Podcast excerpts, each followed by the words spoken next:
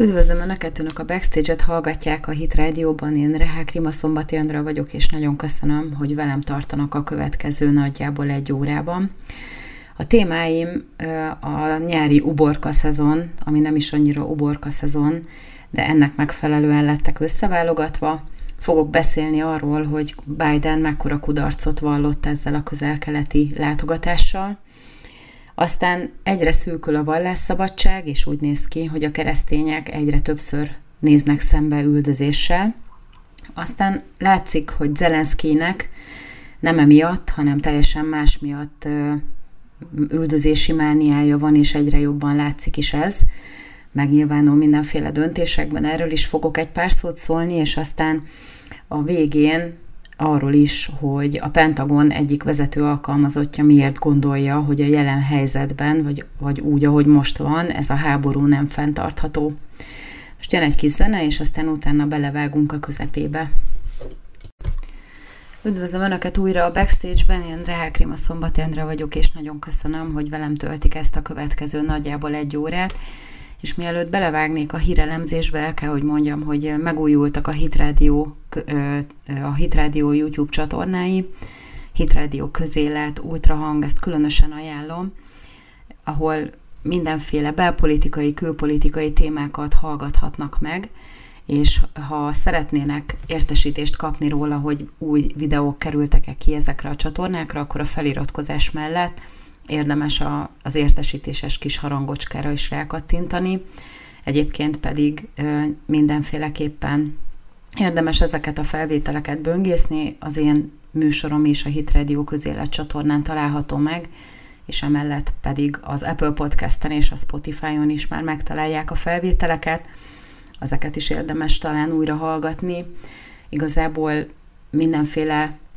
hír elemzésen kívül is megpróbálunk megtenni mindent, hogy objektíven tájékoztassuk Önöket arról, hogy mi is történik körülöttünk, a szűkebb környezetben és a tágabb környezetben is, és igazából nyilván nem rejtjük véka alá azt sem, hogy milyen világnézet az, ami meghatározza ezeket a, az elemzési irányokat, mert nyilván így korrekt, hogyha elmondjuk, hogy, hogy egyébként hívő keresztényként hogyan látjuk ezeket az ügyeket. És hát ahogy ígértem az, e- a beköszönőben, először Joe Biden közel-keleti útjáról fogok beszélni egy kicsit. Ugye az egész azért is nagyon érdekes, mert hogy több konzervatív újságíró Amerikában felteszi a nagy kérdést, hogy vajon mi értelme volt ennek az egésznek, hogy oda kelljen menni. Ez az egyébként több szempontból is talán logikus lépés, ugyanis Trump mielőtt elvesztette volna Bidennel szemben a választásokat, nagyon nagy hangsúlyt fektetett arra, hogy Izrael körül keletkezzen egy ilyen támogató közeg, hogy beillesszék, jobban beintegrálják a közel-keleten az izraeli államot, tehát hogy ne a létében legyen állandóan minden irányból fenyegetve. És ugye az Ábrahám egyezmény, vagy az Ábrahám egyezmények, amihez ugye több ország is csatlakozott, ez egy ilyen elindult a maga útján egy ilyen béke megállapodás sorozat, és mielőtt ugye Trumpot eltávolították volna a hatalomból, úgy nézett ki, hogy már tárgyalnak Szaúd-Arábiával is, és igazából Szaúd-Arábia azért nagyon fontos, mert ugye ők pénzelik a teológiai képzést a szunita iszlám világban, és igazából, hogyha Szaúd-Arábia elfogadja Izraelnek a létezését, akkor azt egyébként a hívő muzulmánok is nagy valószínűséggel könnyebben meg tudják emészteni, vagy legalábbis lett volna erre egy lehetőség. De hát ugye Trump nem tudott ebben az irányban tovább menni, és közben megtörtént Törökországban ez az ominózus Jamal Khashoggi ügy is, amikor is egy szaúd-arábiai nemzetiségű újságírót, aki egyébként a Washington Postnak volt az újságírója, és Amerikában élt, nem mellesleg, a törökországi a szaudi nagykövetségen. Hát nagyjából feldarabolták a szaudi titkosszolgálatnak a tagjai, és egyértelműen bizonyítható volt, hogy a korona herceg, a szaudi korona herceg, aki így kvázi uralkodik jelen pillanatban technikailag a, a királyságban, ő közvetlenül is összekapcsolható volt ezzel a dologgal, és hát amikor Biden-t beiktatták, akkor az első dolga az volt, hogy elmondja, hogy párja állammá fogja, fogja tenni Szaudarábiát, és hogy meg fog fizetni mindenki, és nem fogunk velük üzletelni, meg így, meg úgy. Ami ugye nyilván mindenki örült neki, aki, aki mondjuk szaudi menekült, meg a Kasogi családnak a, a tagjai is, meg igazából nyilvánvaló, hogy azért az egy ö, erős állásfoglalás, hogyha ha valaki megvédi egy, egy országból elmenekült embereknek az életét, akkor is, hogyha ezt nem feltétlenül azért kötelessége neki, de mindegy. Ugye ettől természetesen, mivel ugye a fejlett világ legnagyobb és leg, tehát legnagyobb hatalommal rendelkező államának a vezetője, akiről még nem tudtuk akkor, hogy milyen állapotban van, vagy legalábbis nem volt teljesen nyilvánvaló, az kijelent egy ilyet, akkor az azért determinál egy külpolitikai irányt, aminek persze a szaudiak nem örültek, és akkor eléggé megfagyott a levegő, természetesen megrekedt az összes további béketárgyalás, és mi, mi ö, következik most? Ugye jön egy energiaválság, az egekben vannak az olajárak, és akkor mi történik? Joe Biden hirtelen elhatározza, hogy akkor a közel-keleten fogja tölteni az idejét, legalábbis egy pár napot eltölt Izraelben is, de igazából úgy, hogy amikor átmentek a, a palesztén területekre, Cisjordániába, akkor levették a diplomata autóról az izraeli zászlót, tehát csak az amerikai zászló volt rajta. Aztán utána Izraelből átrepült Szaudarábiába is, és akkor ugye hiába a nagy szavak, hogy majd felelősségre vonás következik, azért adott egy öklöst a szaudi koronahercegnek, mint hogyha régi jó barátok lennének, és hát a sajtótájékoztatón azt követően, hogy végül hazatért erről az ominózus látogatásról, lényegében csak annyit mondott, hogy a szaudiak elkötelezték magukat arra, hogy részt vesznek a zöld energia átállási projektekbe, Amerikával karöltve. Persze mindenki arról beszélt, hogy megpróbálja majd Biden meggyőzni a szaudiakat arról, hogy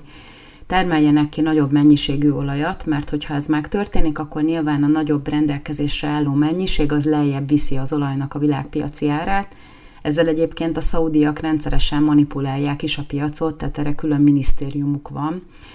De jelen esetben ez nekik pont kapóra jön, hogy ilyen magas az olajára, meg hát nyilván az is szándék volt, mert maga Szaudarábia nem tudja egyedül ezt a világpiaci árat ilyen mértékben már befolyásolni, ahogy el van szállva, hanem hogy vegye rá az OPEC országokat is, hogy ők is termeljenek ki többet. De hát ugye azt tudjuk, hogy az OPEC-nek Oroszország is a tagja, mert ugye ő is nagy jelentős kőolaj kitermelő ország, tehát azért nem, nem olyan könnyű ám ezeket az OPEC országokat erről meggyőzni, de hát ugye Biden előtt nincs akadály, ezt tudjuk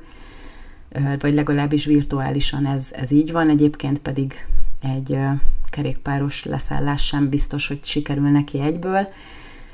És hát ez nagy valószínűséggel megint csak nem sikerült, ugyanis arról nem szól a fáma, egyetlen egy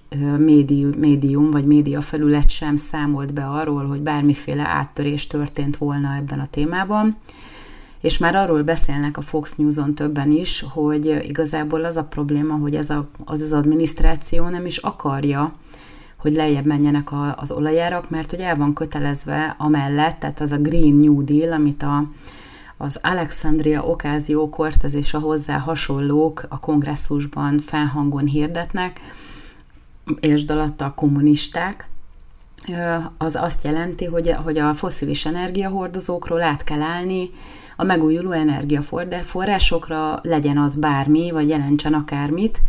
ugyanis azért ez nem bizonyított egyelőre, még a gyakorlatban alkalmazóknál sem, hogy alapvetően helyettesíteni tudná hatékonyságban vagy mennyiségben a foszilis energiahordozókat, de ez nyilvánvalóan nem zavarja a Biden adminisztrációt, Magyarul nekik ez nem feltétlenül rossz, legalábbis ezt állítják a Fox News-on bizonyos beszélgetés műsorokban az egyre jobban felháborodott újságírók, akik egyébként arra is felhívják mindenkinek a figyelmét, hogy ezért ne gondolja senki, hogy még akkor is, hogyha mondjuk elmozdulások történtek a szaudiak és az izraeliek kapcsolatában, meg mondjuk Egyiptom is próbál közvetíteni, hogy igazából ezt mind Bidennek köszönhetné bárki, ugyanis ez mind annak a következménye, amit még, még Trump elnöksége alatt a, a, a stábja elvégzett, pontosan ugyanúgy, ahogy a, a Covid vakcinák is, tehát ugye háromféle oltóanyaggal adta át a stafétát Bidennek Trump, tehát azért ez egyáltalán nem Biden munkájának az eredménye. Ennek ellenére viszont egészen jól reprezentálják úgy, mintha ez valóban az lenne. Tehát úgy tűnik, hogy, hogy azért Biden egyelőre saját erejéből még az erőfeszítései mellett sem tudott hathatósan elérni se áttörést, se ígéreteket, se semmit. És ezt a semmit, ezt a saját stílusában eléggé vontatott módon kinevetve az újságírói kérdéseket, ugye, ami alapvetően teljesen jogosan lett feltéve, úgy kommunikálja, mintha ez egy ilyen teljesen random, az ő hatáskörén kívül eső, általa nem befolyásolható dolog lenne. Szóval úgy érzem én legalábbis, hogy teljesen kudarcot vallott, és teljesen fölöslegesen ö, költötték el az amerikaiak pénzét erre az utazásra, mert igazából végül is lehet, hogy evette egy jó falafelt, de körülbelül ennyi eredménye volt az egésznek. Most következik egy kis szünet, és aztán utána még fogok beszélni keresztény üldözésről is. Üdvözlöm Önöket újra, ez itt a Backstage a Hit Radio-ban, én pedig Rehel Krima Szombati Endre vagyok, és újfent nagyon hálás vagyok azért, hogy velem tartanak. Ha esetleg lemaradtak volna a műsor elejéről, akkor ezt az adást a Hit Radio szerdán délután három órakor megismétli, és egyébként pedig a Hit Radio közélet YouTube csatornáján nagyjából a műsorral egy időben ki fog kerülni ez az adás. Egyébként pedig az Apple Podcast-en és a Spotify-on is megtalálható a Hit Radiohoz kötődő podcastek között, és érdemes egyébként ezeket is letölteni, ugyanis ezeket lehet autóban is hallgatni, vagy úgy, hogy igazából nem zavar be, mert a YouTube az alapvetően az én telefonomon legalábbis kikapcsol, hogyha átkapcsolok más applikációra, ezzel szemben a Spotify-t azt tudom hallgatni úgy is, hogy közben más csinálok. Bár lehet, hogy nem mindenki csinál ilyen multifunkciót, de egyébként szerintem ez nagyon hasznos. Szóval vallás és keresztényüldözés, vallás szabadság visszaesése egyre jobban látszik egyébként nagyon sok szempontból, hogy nem csak Amerikában, hanem úgy egyébként is a nyugat-európai országokban is ezek a alapjogoknak nevezett gender témák, meg az abortusz például, ezek nem annyira élethelyzetekhez kötődő tiltakozást váltanak ki, tehát hogy valaki egyszerűen tarthatatlannak érzi az életét, vagy élhetetlennek azért, mert hogy nem fér hozzá az abortuszhoz, vagy nem operáltathatja át magát, hanem vannak ennek bizonyos feltételei, meg nem mehet be akármelyik mosdóba, hanem alapvetően mindenki aztán egy dologra jut vissza, arra, hogy a zsidó-keresztény gyökerei az európai kontinensnek és az észak-amerikai kontinensnek is az okai annak, hogy ez így van, és hogy igazából a társadalom azért van ennyire begyepesedve, mert hogy nem tudnak progresszíven ebben a dologban együtt mozogni, úgymond a, a modern időkkel, hanem annyira köti őket a zsidó-keresztény kinyilatkoztatásnak a, az úgynevezett szabályrendszere, hogy ez nem sikerül, tehát nagyon nehéz átvinni ezeken a vaskalapos, ódivatú, vallásos idiótákon azt, hogy igazából nyugodtan hagyjuk, hogy egy férfi nőnek tartsa magát, és bemenjen egy női öltözőbe, mondjuk egy uszodába, vagy akár áttegyék a női börtönbe, mert hogy végül is ez egy természetes dolog, és ez az ő saját igazsága, amit meg tiszteletben kell tartani. Bár szerintem saját igazság sem létezik, hanem én azért hívőként hiszek abban, hogy van egy nagy objektív igazság, és ehhez mérve tudja az ember igazából az életét behatárolni, hogy most hogy hol is állok ehhez képest. Na például azok, akik az abortusz miatt elkezdték felgyújtogatni Amerikában a karizmatikus gyülekezeteknek az ingatlanait, akik mondjuk üzemeltetnek olyan alapítványt vagy szervezetet, amely a mm, teherbe esett fiatal lányoknak segít mondjuk örökbeadni, csak úgy, hogy tehát lényegében életpárti, de nem egy ilyen véres szájúan életpárti, hanem egyszerűen keret, egy keretet biztosít ezeknek a fiataloknak ahhoz, hogy ne kelljen ugye megölniük a gyereket, hanem örökbe tudják adni. Tehát ez, ezeket is elkezdték támadni, ugye szinte ilyen terrortámadások érték ezeket a létesítményeket, meg ugye szélső jobboldalinak nevezik azokat a konzervatív bírákat, akik egyébként a legfelsőbb bíróságban nagyon komolyan megélik a keresztény hitüket, és mindezek mellett egyébként hisznek abban, hogy a jog, a törvényeknek a szövege az az alapító atyák idejében úgy lett megfogalmazva az alkotmányt is beleértve, hogy annak lennie kell. Ezeket is igazából nagyjából a kereszténységük miatt támadják ilyen vehemenciával, és ugye csináltak egy felmérést most arról a Lifeway Research nevű cég, hogy hogy is áll ez a dolog az egész amerikai kontinensen, és az a meggyőződésük, vagyis hát az az eredmény jött ki ebben a felmérésben, hogy az amerikai polgároknak több mint 50%-a, tehát ez így át, tehát a férfiaknak és a nőknek is több mint 50%-a arról van meggyőződve, hogy a vallásszabadság az, az rendszeresen csorbát szenved az amerikai kontinensen. És akkor, hogyha mindehez hozzávesszük azt, hogy a zsidó világ kongresszus ugyancsak csinált egy felmérést, nyilván nem a kereszténységről, hanem arról, hogy a zsidó dolgokban, tehát a holokauszt témával kapcsolatosan vajon mi is a helyzet, akkor ott is megállapították,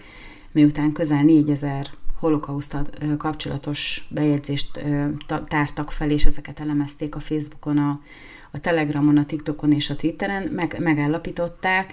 hogy a holokauszt tagadás az egy ilyen bevett dolog kezd lenni. Tehát annak a tagadása, hogy a zsidók ellen elkövették ezeket az atrocitásokat. És ugye a holokauszt tagadás az valahogy mindig együtt jár egy ilyen nagyon nagy mértékű antiszemitizmussal is. Egyébként megdöbbentő, mert a zsidók alapvetően nagyon-nagyon jól értik az antiszemitizmust, tehát még kezdő újságíró voltam, amikor egy budapesti konferenciára, egy zsidó konferenciára volt alkalmam beslisszolni, mert lényegében én ugye nem vagyok zsidó, de ez azért külsőleg nem látszik rajtam feltétlenül, és az egyik zsidó újságíró kollégám, aki azóta már, már, már, már elköltözött, tehát már nem él, elvitt magával egy ilyen kongresszusra, mint, mint fiatal újságírót, és akkor ott én végighallgattam rengeteg elemzést az antiszemitizmusról, és meg kellett, hogy állapítsam, hogy a zsidók nagyon is tisztában vannak vele, hogy ez hogyan is áll, az, ezek a, a, tehát a helyzet a holokauszt tagadással, meg magával az alapantiszemitizmussal kapcsolatban a különböző országokban, viszont azt is meg kellett, hogy állapítsam, hogy azért alapvetően a megoldást azt erre nem nagyon találják meg, és pontosan azért, mint ahogy a keresztény ellenességre sem lehet egyébként logikus magyarázatot találni, ebből meg kellett állapítsuk, hogy ez egy teljesen szellemi dolog. Tehát magával az eszmével szállnak szembe ezek az erők, és igazából, mert hogyha belegondolunk, egy keresztény abszolút él, hagyja élni maga körül az összes többi minden hídnek a, a követőit, abban az esetben is, hogyha őt egyébként elnyomják, mert például, ahogy, ahogy Mohamedet meg kellett védeni, úgymond annak idején a Mohamed karikatúrák után, meg amikor valaki mond valamit, és akkor kiadnak egy fatvát, és, és lelövik őket, tehát vagy, vagy a fény, fényes nappal követnek el ellenük merényletet. Tehát a kereszténységnek, meg a zsidóságnak az Istene nem szorul rá, hogy így megvédjék, meg nem is írja elő a követőinek,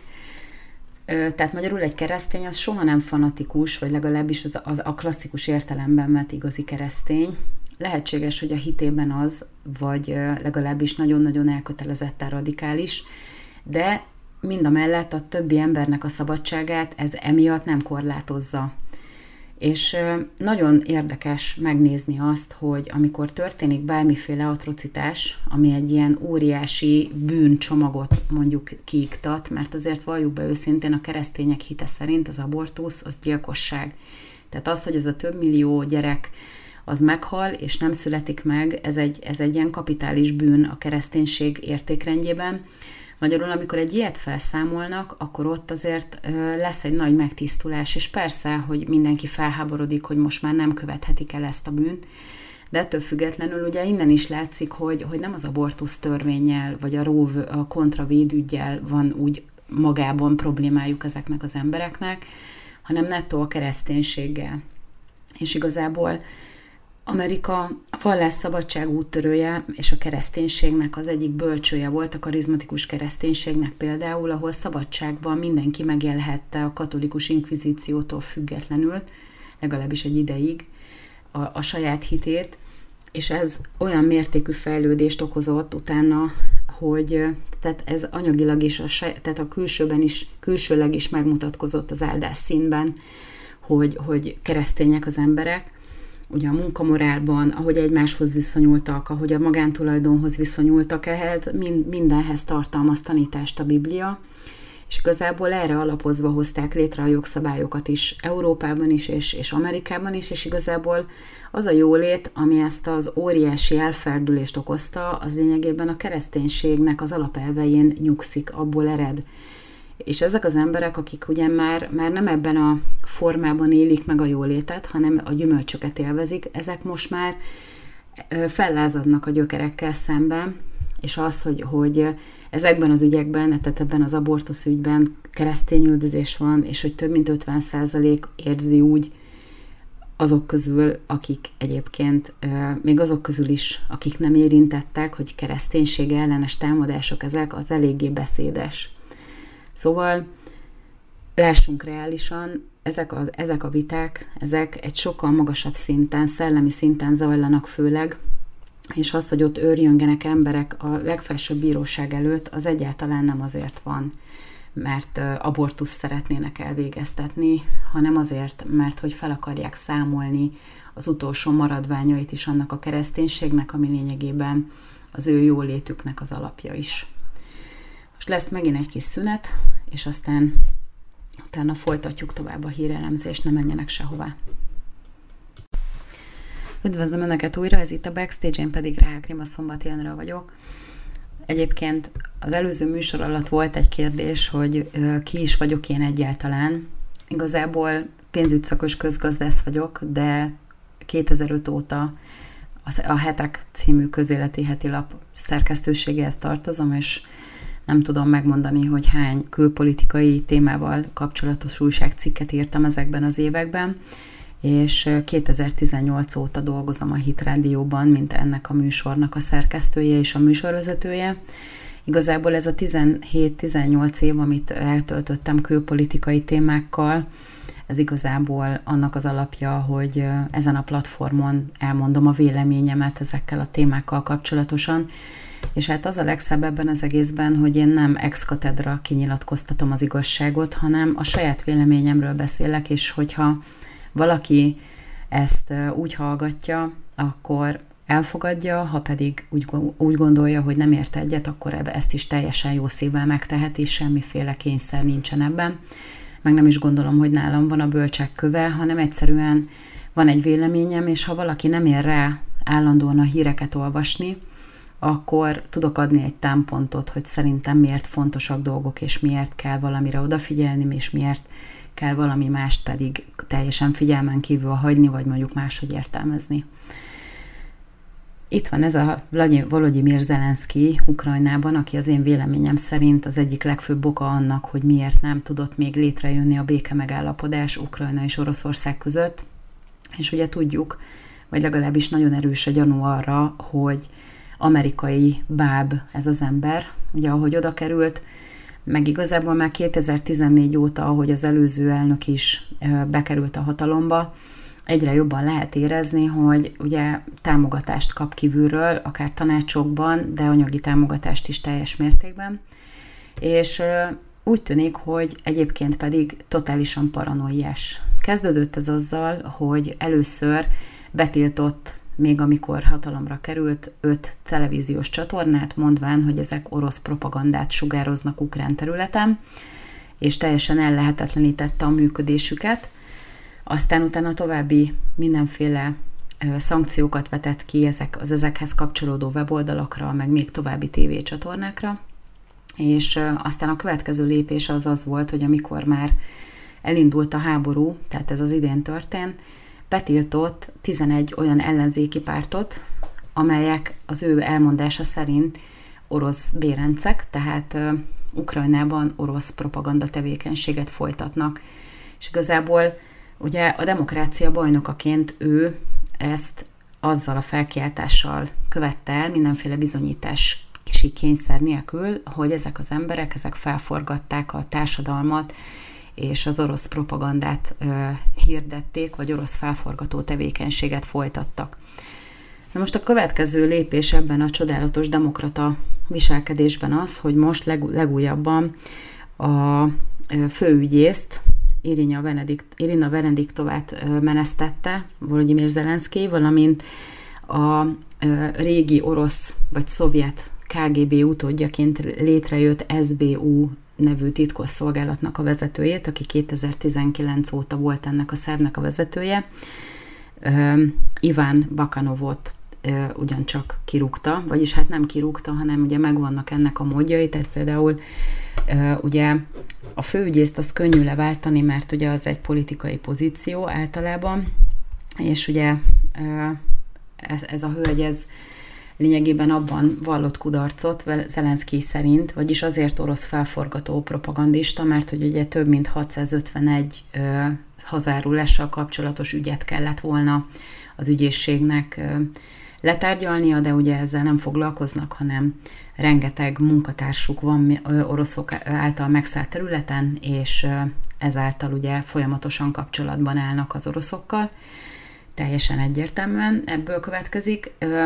illetve ugye Bakanovot azért kellett eltávolítani a 47-es paragrafusa alapján az alkotmánynak, az ukrán alkotmánynak, hogy ugye, vagyis tehát a katonai szempontból nagyon sok emberéletet veszélyeztető vagy követelő mulasztást követett el, illetve fennáll annak a veszélye, hogy továbbra is ezt meg fogja tudni tenni, és ezért ugye el kellett távolítani a hivatalából.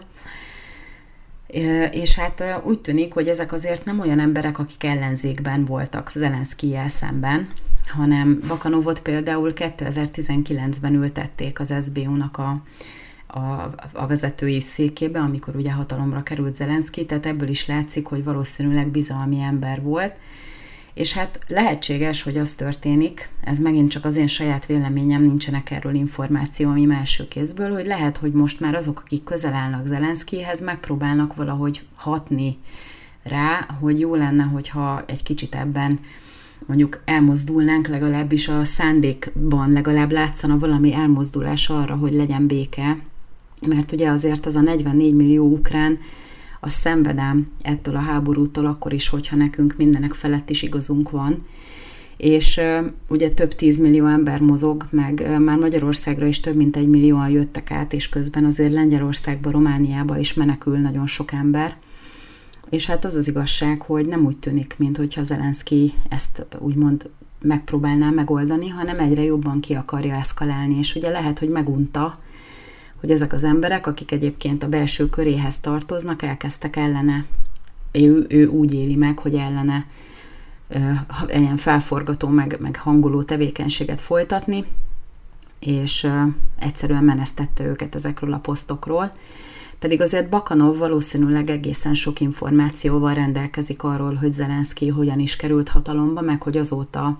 a NATO országok, meg Észak-Amerika milyen kapcsolatban is állt lényegében Ukrajnával, meg hogy kerül a képbe Hunter Biden, meg mi történt egyébként ezekben az időszakokban, tehát azért eltelt három év 2019 óta, vagy hát majdnem kettő és fél, és igazából ezért veszélyes is lehet, hogyha mondjuk egy kicsit behúzza a kéziféket és elkezd beszélni kifelé, de úgy tűnik, hogy ez a paranoia Zelenszkinek, hogy mindenki orosz kém, és mindenki felforgató tevékenységet folytat, ez egy, ezt kezdi eluralni a józan eszét is, és most már szinte egyáltalán nem tartják a látszatot fent, hogy, hogy ő ezen próbál úrá lenni, és hogy igazából demokratikus kormányzást akar megvalósítani. És hát pontosan emiatt egy ilyen időzített bomba, tehát lényegében nekünk nem lenne szabad egyáltalán azon se gondolkozni, hogy felvegyük ezzel a vezetővel Ukrajnát az Európai Unióba, és hála Istennek most ez nincs is terítéken, ugye túlságosan el van mindenki foglalva ezzel az energiaválsággal, azzal, hogy most ugyan vissza, ugye visszakapcsolják az, ugye, ugye visszakapcsolják az oroszok az északi áramlat egyet, amire egyébként mindenki azt mondja, hogy nagy valószínűséggel igen vissza fogják kapcsolni, mert én itt ugye szajkózom folyamatosan, hogy az oroszoknak nincsen szándékában bevetni a gázfegyvert, amire már így kicsit készítenek fel bennünket ezekkel a igen jelentősen megemelkedett gázárakkal. Tehát szerintem vissza fogják kapcsolni, most nyilván nem tenném rá az életemet, mert azért bármi elképzelhető, meg annak az ellenkezője is, de azért az eddigi ö, tapasztalatok alapján ez azért eléggé nagyon valószínű, hogy vissza fogják kapcsolni. Szóval nagyon úgy tűnik, hogy, hogy ez a helyzet, ez a rövid úton nem fog megoldódni addig, amíg Zelenszky Ukrajna elnöke, és a legjobb, hogyha azt tesszük mi is, hogy inkább megpróbálunk eltávolodni ettől az egésztől, már amennyire erre lehetőségünk van, ugyanis kezd ez, a, ez az illető valahogy, tehát úgy néz ki, mintha őrjöngene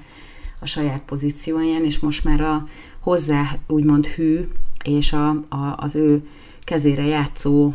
eszköz, eszközként használható embereket is próbálja eltakarítani a saját környezetéből. Tehát valószínűleg nagyon elhitte, hogy neki igaza van. És ha véletlenül valaki, aki a javát akarja, megpróbálja ebben az ennek az ellenkezőjéről meggyőzni, akkor, akkor annak is derékba törhet a karrierje. És hát lehet mindegy, azért annyira nem fogunk elrugaszkodni a valóságtól, tehát azért nem biztos, hogy likvidálják is őket, de hát ilyet is láttunk már.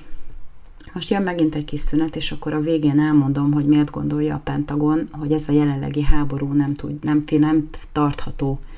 hogy Európa nem fogja tudni ezt így a továbbiakban is folytatni. Üdvözlöm Önöket újra, ez itt a Backstage, én pedig Ráhel Klima Szombati Andrá vagyok, és ahogy ígértem, egy kicsit fogok arról beszélni, hogy hogy is jön a képbe a Pentagon, és miért mondanak véleményt a hozzá kötődő személyek arról, hogy hogyan kellene ezt a háborút fenntartani, vagy mi is kellene hozzá. Ugye a Pentagon a háború legelejétől kezdve rendszeresen megbeszéléseket tart a nagy fegyvergyártókkal Amerikában arról, hogy mondjuk azokra a NATO kötelezettségekre, amik egyébként folyamatosan fennállnak, vagy mondjuk az, az újabban előállt helyzetekre, hogyan tud reagálni mondjuk az amerikai hadsereg, vagy a NATO-nak a, a hadereje. És ugye ezeken a megbeszéléseken nagyon úgy tűnik, hogy többször elhangzott már az, hogy ebben az állapotban, ahogy most van, ez a háború nem folytatható tovább, de nem azért, mert egyébként ettől az egész kontinens szenved, és idióta szankciókkal totálisan kinyírjuk a Európai Unió lakosságát is. Nem. Nem azért nem fenntartható a háború, hanem azért, mert hogy ezek az országok itt Európában, akik egyébként elkötelezték magukat, hogy fegyverrel fogják segíteni Ukrajnát ebben a konfliktusban, ezek nem rendelkeznek megfelelő mennyiségű fegyverrel.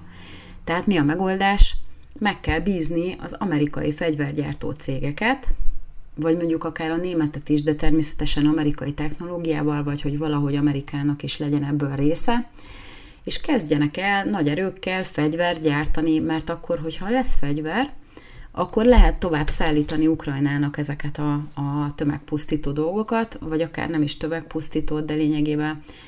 azokat az eszközöket, amivel meg lehet egyértelműen oldani, hogy a háború továbbra is működjön, és minél nagyobbat szakíthassunk belőle. Ezt az utolsó egy fél mondatot, ezt már én teszem hozzá zárójelben. Hát igen, lehet, hogy egy kicsit ilyen hatásvadász volt a cím, amit kiírtunk, de ettől függetlenül az embernek az összes mindene felkavarodik ettől a mentalitástól, és akkor itt egyébként egyértelműen meglátszik, hogy mi is volt ennek az egész háborús uszításnak a hátterében. Ugye azt is tudjuk, hogy ez a rengeteg pénz, amit Amerika megszavazott, az amerikai kongresszus, meg a szenátus, meg Biden, meg mindenki megszavazott az ukránoknak,